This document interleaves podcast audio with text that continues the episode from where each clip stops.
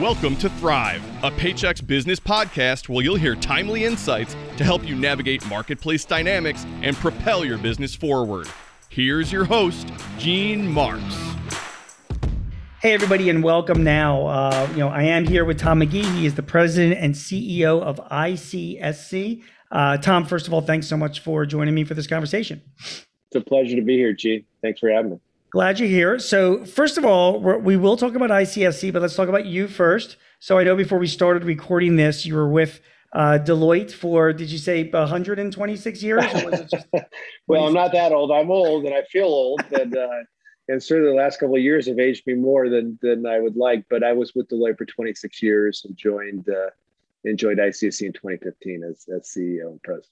That's great. So, are you like a CPA, like uh, accounting in your background? I am so I was a am uh, a CPA. I was an audit partner uh, at at Deloitte. And also, you know, did M and A, and mm. uh, I uh, joined Deloitte right out of college. I went to grew up in LA. I went to Loyola Marymount University. Go Lions for any any uh, Lion alumni, Loyola alumni that are listening. And uh, and joined Deloitte out of the LA office. worked in LA or Orange County for close to 20 years, and then. Mm uh, in 2007, uh, moved to New York for the firm uh, and worked, continued working with Deloitte till 2015. And I got an opportunity at, at ICSC. A recruiter called me and I presented an opportunity, and and uh, and I said I I really want to do this. And so I I've been privileged to be at ICSC since then. So why why did you really want to do it? First of all, tell us tell us what ICSC is all about. It's it's yeah. innovating commerce, serving communities. Is that is well? That I mean that that's our that's our tagline, our brand right. positioning. ICSC, our historical um, uh, name is the International Council of Shopping Centers. Uh, we've mm-hmm. dropped the uh, the full terminology of International Council of Shopping Centers and just go by the acronym ICSC. Um, you know, our membership is comprised of uh, owners, developers, uh, uh, retailers, uh, service providers, financial institutions, insurance agencies, uh, anyone that has anything to do with the development, historically, with the development of retail real estate. Um, mm. We have about 50,000 members uh, in the US uh, and a couple thousand in Canada, and a number of members outside um, the US and Canada as well, a couple thousand. Uh, we um, you know, have historically provided a number of services for people in that industry. We're best known for our large uh, deal making conferences. We mm-hmm. host a conference in uh, in Vegas every May that has, you know, pre-pandemic about 35,000 people that attend, and then we hold uh, almost 100 events uh, annually um, that range in size from outside of the 35,000 person event, from a 10,000 person event down to a couple hundred people in local markets. But the industry as you know is is is changing pretty dramatically and obviously the pandemic accelerated a lot of changes. And so you're seeing convergence um, in the retail real estate space in a number of different ways. Uh, convergence in real estate where you're seeing retail and office and and and uh, residential all come together in mixed use uh, kind of settings and ICSC is a you know is an environment where a number of those folks that are in other forms of commercial real estate have become part of our membership, and then of course in retail. Um, and mm-hmm. when I say retail, I don't mean just physical, just retail. I also mean restaurants and mm-hmm. hospitality. Anybody that occupies space within an historical retail center. And if you look at that industry, obviously it's changed quite a bit with the advent of so much technology uh, logistical capabilities and backbones around the delivery of goods and services. And all of those, uh, you know, folks have become increasingly our members of ICSC as well. And so when we looked at our brand, International Council of Shopping Centers, we just didn't feel like it was reflective of, you know, our membership and the composition of our membership.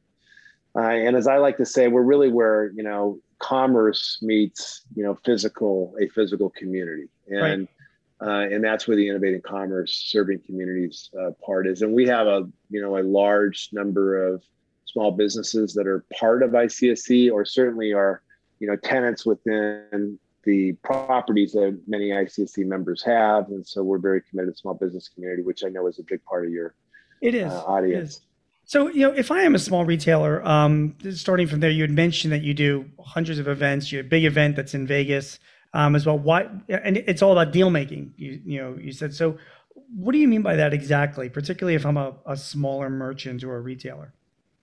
Yeah, so if you're if you're a one person, um, you know, re, a one location or two location retailer or restaurant, you're mm-hmm. probably not going to attend an ICSC event for the classic deal making or networking that we we do. And what that really means is we we have we we kind of provide the marketplace where prospective tenants and landlords and financial institutions come together to make deals. And Got so it. I have a space within a shopping center or a retail center, or I'm looking to add on and uh, and add on an apartment complex or an office complex.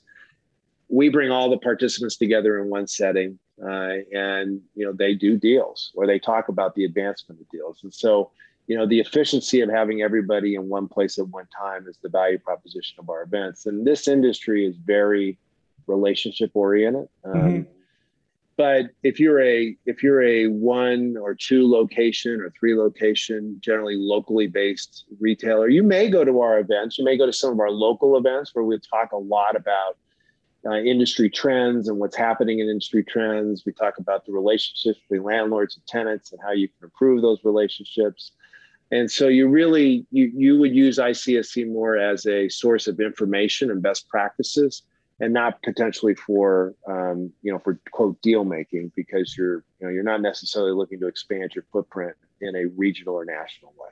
Got it. So Tom, like ICSC puts out like every month what you call an industry benchmark report, and um, you know if I'm a every time you you you read in the, the media, you know, like like where I participate in, um, you know, the narrative is brick and mortar is dead. You know, shopping centers are dead. You know, retail communities forget about it. Now, I I realized that um, the nature of these communities have changed. They're not dead. I, you know, I think if you're if you're in a shopping center, I remember like the shopping center near me in Philly when I was growing up, uh, where you know once upon a time it had shoe stores and dress stores and all that kind of stuff. I realize a lot of stuff has gone online, um, and now it's being replaced with service oriented things or experience oriented you know retail so i guess my question to you is that if i am a small retailer and i'm looking to you know, i'm looking for brick and mortar opportunities is, is that where you're seeing the trends going towards more experience related retail? Um, you know is, is e-commerce really had an impact on the actual products and goods that are being sold by by merchants?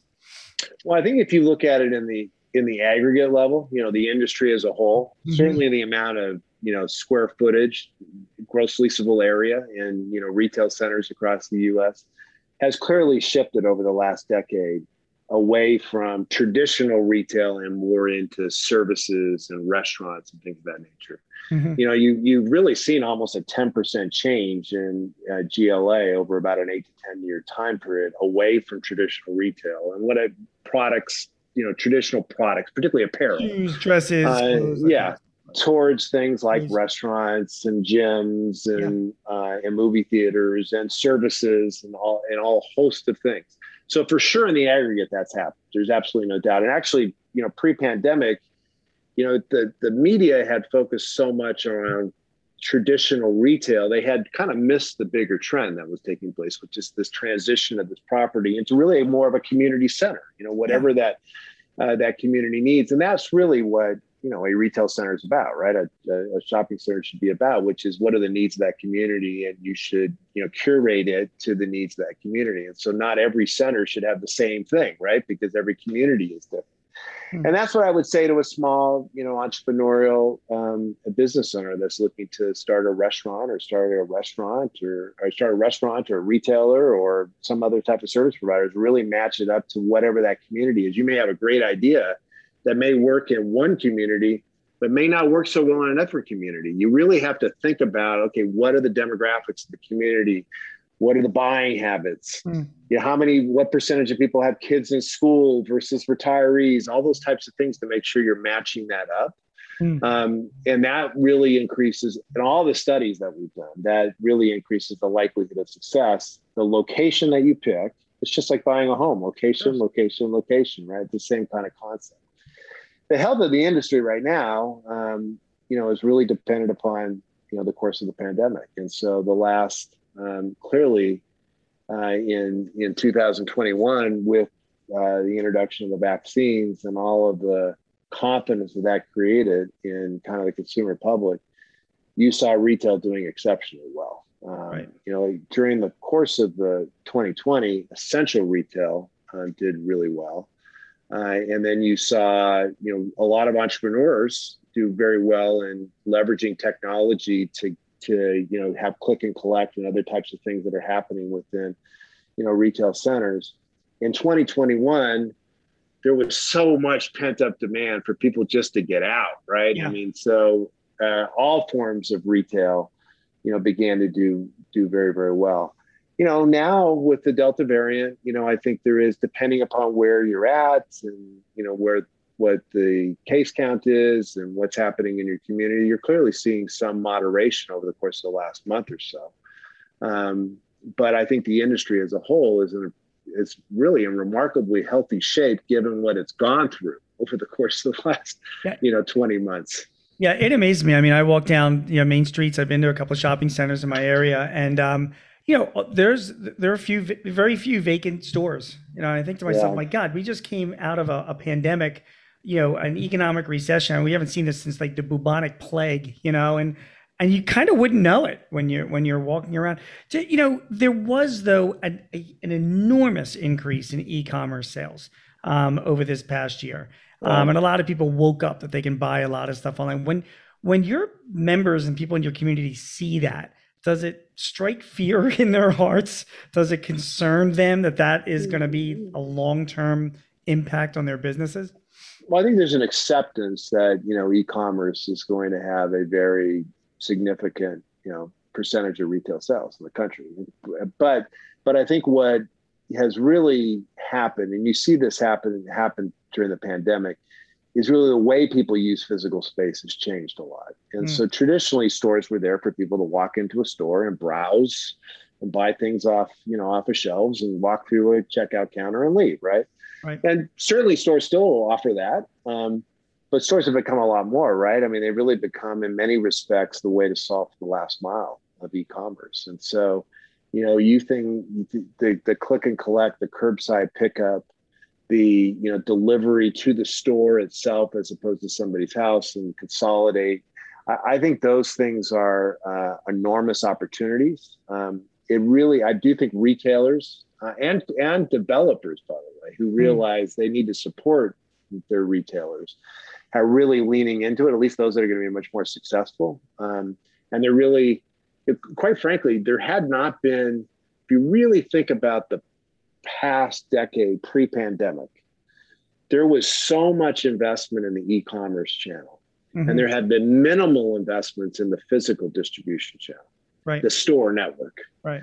And then if you look at what's happened really over the course of the last year and a half, you've seen a heck of a lot of investment in the physical store network or physical distribution of goods like i know it seems you know like it's such a simple concept but it completely changed the way stores are laid out when you if you're going to really have a large percentage of your sales be click and collect click and collect or curbside pickup right that's going to change the way the store is laid out pretty mm-hmm. significantly how much of the store is is devoted towards uh, shelf space how much of it is uh, devoted towards back office uh, and and storage capabilities. How much of it is uh, are you going to allow for people to have you know goods set up so you can literally just walk in and grab your stuff and walk out? Yep. And then the and then the integration of that with you know with technology and and smartphones and yep. you know I don't know about you but I mean I go out to eat all the time because we're empty nesters basically. Yeah. But I I mean, I don't know that I go out to eat. I order out all the time. Yeah. And I yeah. order out on my phone and I go pick it up, right? Yeah. I mean, just think about that concept where every, not just the major restaurant chains, but almost every small restaurant has some type of either they are they are partnering with some technology provider or they built their own interface yep. for you to go online to curate what you want and 15 minutes later, it's there for you, or you hire DoorDash or Postmates or somebody to deliver it to you. Sure. So it's amazing. It's a, it's amazing the amount of change that's happened over such a short period of time, and I think that all has an impact upon the physical composition of what's in retail centers. Well, that yeah, and that the physical composition is is obviously would be the biggest impact I would think. I mean, like you give the example of going out and picking up food. Um, we do the same thing, you know, all the time. You know, particularly during COVID, and we had food delivered. I think a lot of restaurants, a lot of retailers realize that they can be just as profitable, if not more profitable, you know, with that model, you know, combined with some type of brick and mortar presence.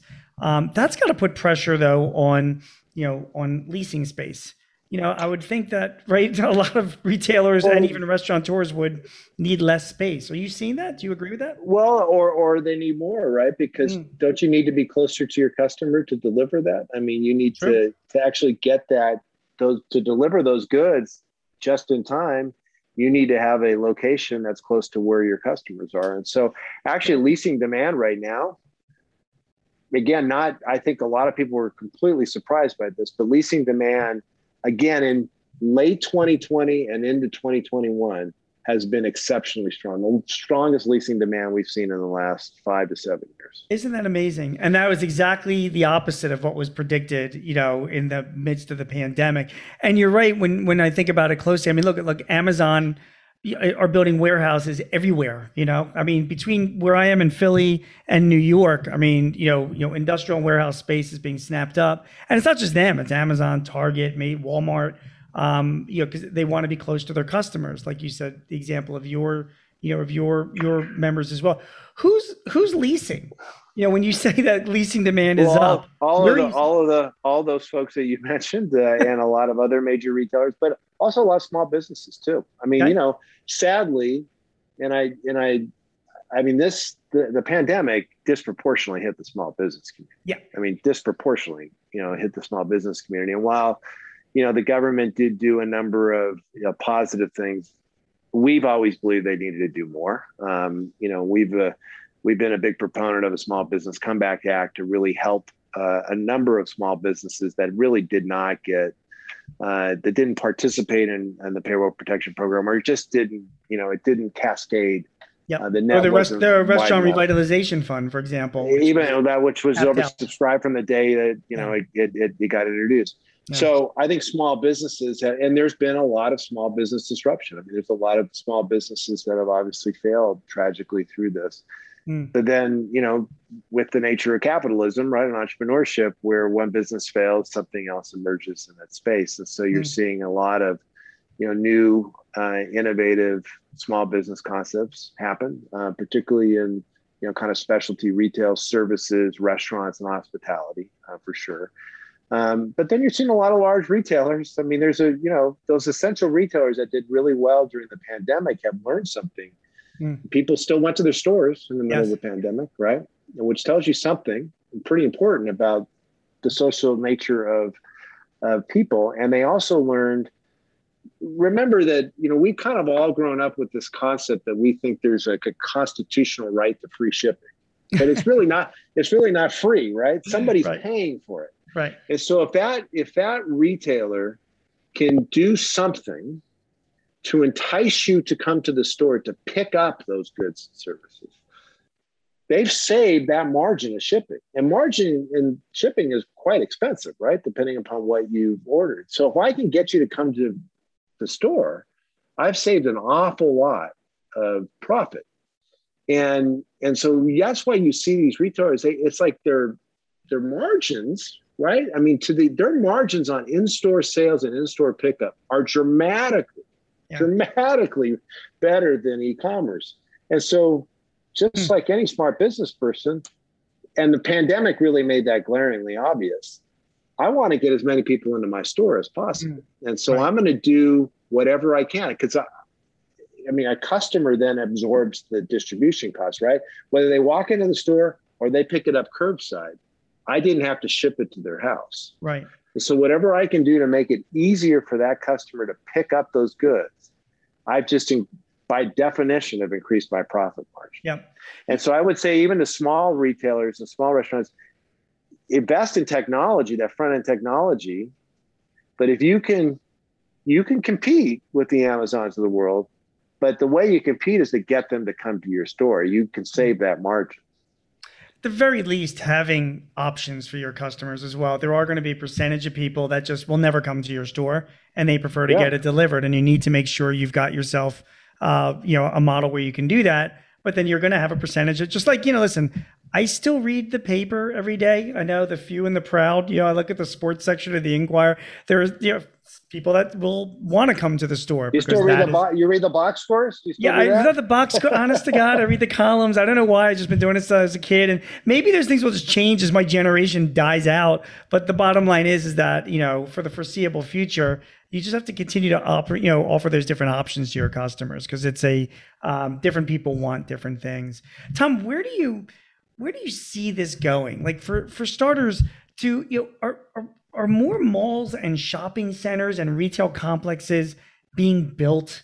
It, it seems to me, right. Um, not, not, malls for right. sure. So we've been, you know, the, the number of malls in the U.S. has, you know, been give or take around a thousand for the last decade or so. And right. and obviously the mall in the mall segment was particularly hard hit during the pandemic. Right. So uh, there's no, you know, there's no avoiding that. Um, but there are a lot of, you know, very strong uh, malls in the U.S. that will continue that are thriving and will continue to thrive. Right. And um, and so you'll continue to see disruption in the mall segment for sure, but that's not the demise of malls generally. I mean, there there's going to be um, hundreds of malls that are going to do very well, and right. I'm sure you probably know a few in your area in Philadelphia. King of Prussia do well, like and King of Prussia is a great yeah. example. And yet, there's you know, and there might be others that don't do quite as well. And so, you know that's about um, you know that's about the mix you know what's in that mall what the you know how well it caters how much investment's been put in that property over a period of time mm. obviously the tenant mix is, is exceptionally important mm. i think in the open air space um, you know kind of your traditional uh, neighborhood shopping center grocery anchored neighborhood shopping center or retail center um, i think there's a you know there, you're going to continue to see some consolidation in that space um, because I think there's there's you know the, the benefits of scale are clearly there. Um, but I think there's still growth in that space. Um, and I think the pandemic proved the importance of kind of that grocery anchored space being close to your, you know, your customer, your consumer, and ability to serve that last mile. So I think the composition um, will continue to evolve. I mean, look at what's happening in healthcare and you know the growth of kind of pharmaceutical pharmacies and healthcare retailers and the integration of that with you know uh, uh, healthcare itself.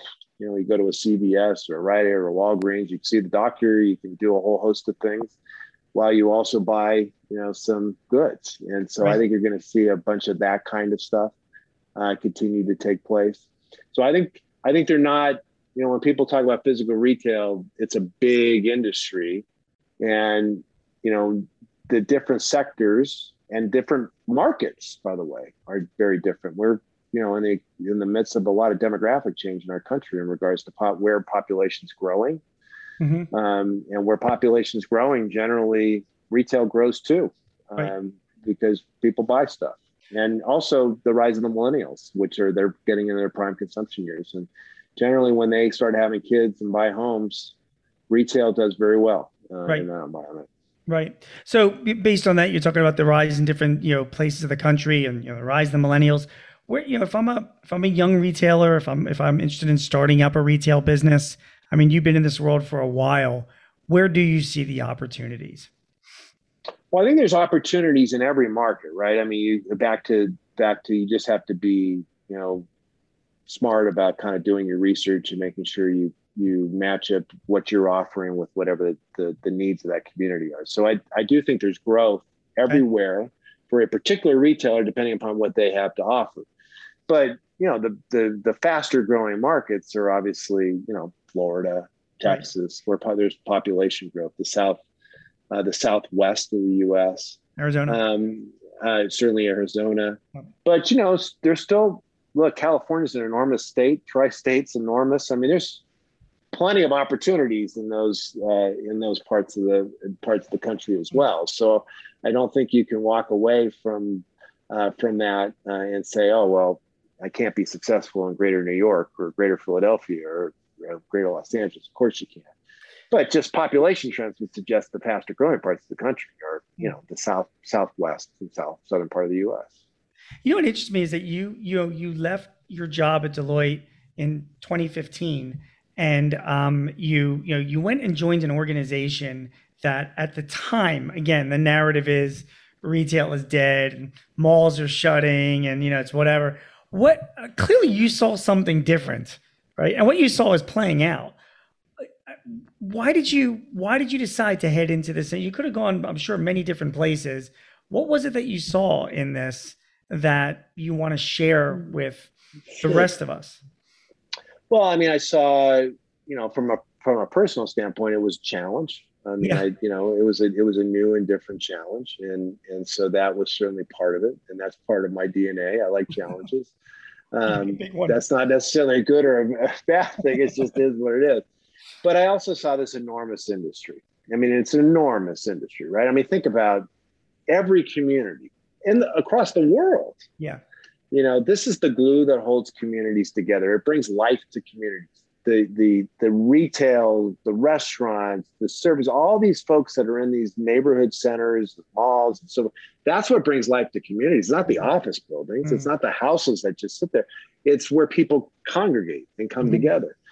And and I just did the research, and I, you know, the research, the data is pretty un, pretty undeniable. That first of all, the narrative around the growth of e-commerce, which was significant, the rate of e-commerce growth, but as a percentage of total retail sales and consumer spend, it was still pretty small. And quite right. frankly, it's still it's still relatively small. Right. I mean, as a percentage, about fifteen percent. Okay, right. we just went through a global pandemic where people couldn't leave their houses, and yeah. you still it's only fifteen percent now what's happened is those lines and i and i really do think and this is what i kind of i'm not saying that i saw this as clearly as i do now but i believe that there would always be this enormously important role for retail. It's where it's where you know it's the lifeblood of communities.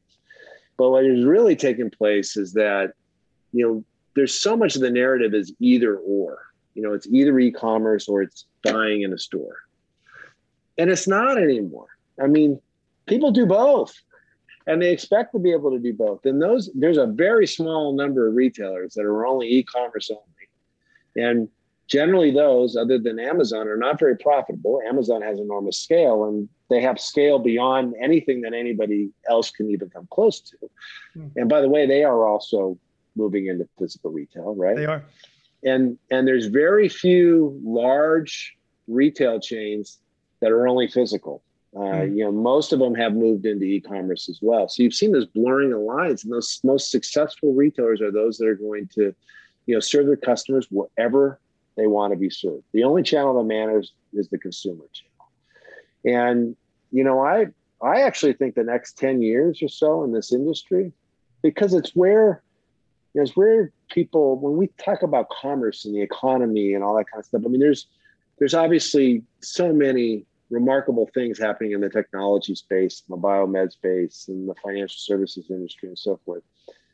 But the everyday American, this is this is commerce, right? we buy stuff and mm-hmm. we utilize stuff, and it's all of these trends are converging in this one. So even the even the investment in the tech, the innovation that's taking in the financial, you know, services industry. Think of all the new intermediaries there, whether it's the Venmos of the world, you know, mm-hmm. or uh, mm-hmm. just the ability, all these, the ability to to exchange current cryptocurrency is going to have mm-hmm. an impact, right? Mm-hmm. All those things are going to have an impact on this space, and it's not going to be an esoteric thing that happens in you know some computer system somewhere.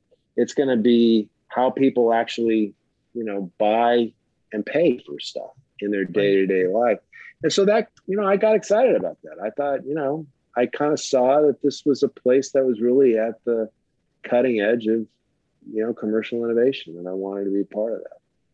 Tom McGee is the president and CEO at ICSC. Tom, thank you so much for sharing your insights. I know it's just really valuable for our, for our listeners, particularly those in the retail space and development space as well. So thank you for coming on board. Thanks, Gene. Uh, if you'd like more information, uh, help, advice in running your business, by all means, please join us at paychex.com forward slash worx. That's W O R X. My name is Gene Marks. Thanks for joining us for this episode, and I'm sure we will see you again in the future. Take care. This podcast is property of Paychex Inc. 2021, all rights reserved.